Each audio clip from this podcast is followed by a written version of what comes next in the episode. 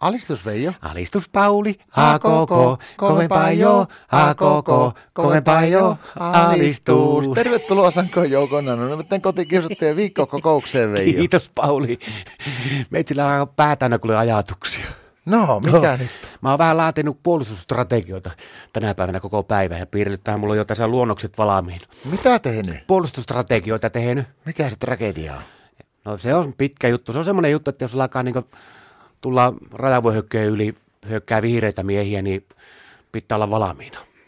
Mistä sulla tuommoinen ajatus tuli mieleen? No kun tämä oli tämä puolustusministeri, kato tämä Jussi Niinistö. Joo. Niin se on varoitellut, että semmoinen juttu on, että niitä saattaa jossakin vaiheessa tuonne Aavenanmaalle ja tuonne tulla pyörimään näitä vihreitä miehiä, niin niitä ei vissiin siellä päin näkynyt, mutta tätä Martta oli nähnyt meidän mökillä, kuule siinä ihan rajavyöhykkeellä, niin se oli kymmenkunta semmoista vihreitä miestä pyörinyt asseitten kanssa. Rajavyöhykkeellä? Ihan siinä meidän mökin rajalla, kuule olivat siinä mettikössä pyörineet. Asseitten kanssa?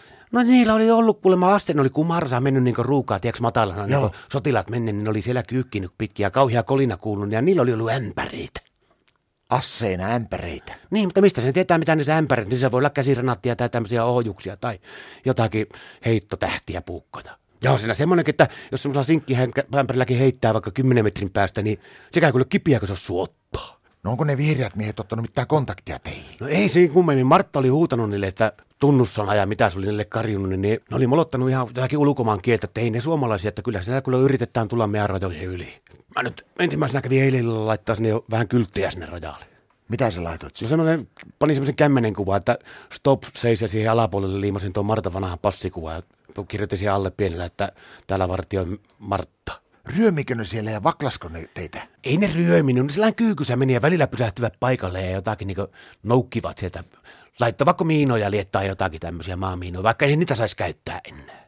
Mä en halua olla mitenkään niin tyly, ilkeä tai niin ilonpillaaja, mutta mulla on selvä ajatus tuosta asiasta. No mitä sä ajattelit? Tähän aikaan kesästä niin minusta tuntuu, että ne on kuule marjan poimijoita. No en usko tuohon kuule, kun eivät suomia puhuneet. Jos on näitä taimaalaisia marjan poimijoita. Jaa, no onko ne vaarallisia sitten? Ei, ne on mitään vaarallisia, ei mutta kokeile kontaktia vaan. No tuo pitää kyllä sanoa Martalle, mähän käyn illalla takaisin niille voileivä, jos ne vaihtaisi vaikka voileivä niin tämmöisen puoleämpärin pulkkahilloa, niin se olisi Marttakin tyytyväinen ja rauhoittus vähän. Et sä oot kuule Veijo ainoa, joka joutuu näitä kaiken maailman sop- sopimuksia ja suunnitelmia tekemään. No mikä sulla sitten? Mä tein aamulla kuule meidän keittiön pöydälle semmoisen yhteiskuntasopimusesityksen Martalle. Yhteiskuntasopimus? Joo, joo. Mikä se on? Semmoinen, että mä esitin että kaikkia leikataan 5 prosenttia, miinus 5 prosenttia. Meinaako, että niinku, niistä hommistakin 5 prosenttia vähemmäksi? Mutta sehän menisi kyllä jo miinuksen puolelle vuodessa, mutta ei se haittaisi mitään. Mutta Mä laitoin kaikkia, että kaikista 5 prosenttia miinusta. Esimerkiksi verhoja pitää lyhentää 5 senttiä, kun ne kerää villakoria ja kaikkea muutakin tämmöistä. No miten Martta joku antoi vastauksesi? No silloin viikko aikaa antaa vastaus sen tai tehdä vastaehdotus. No ei muuta kuin Pauli, kuule onnea neuvotteluihin vaan. Alistus! Alistus.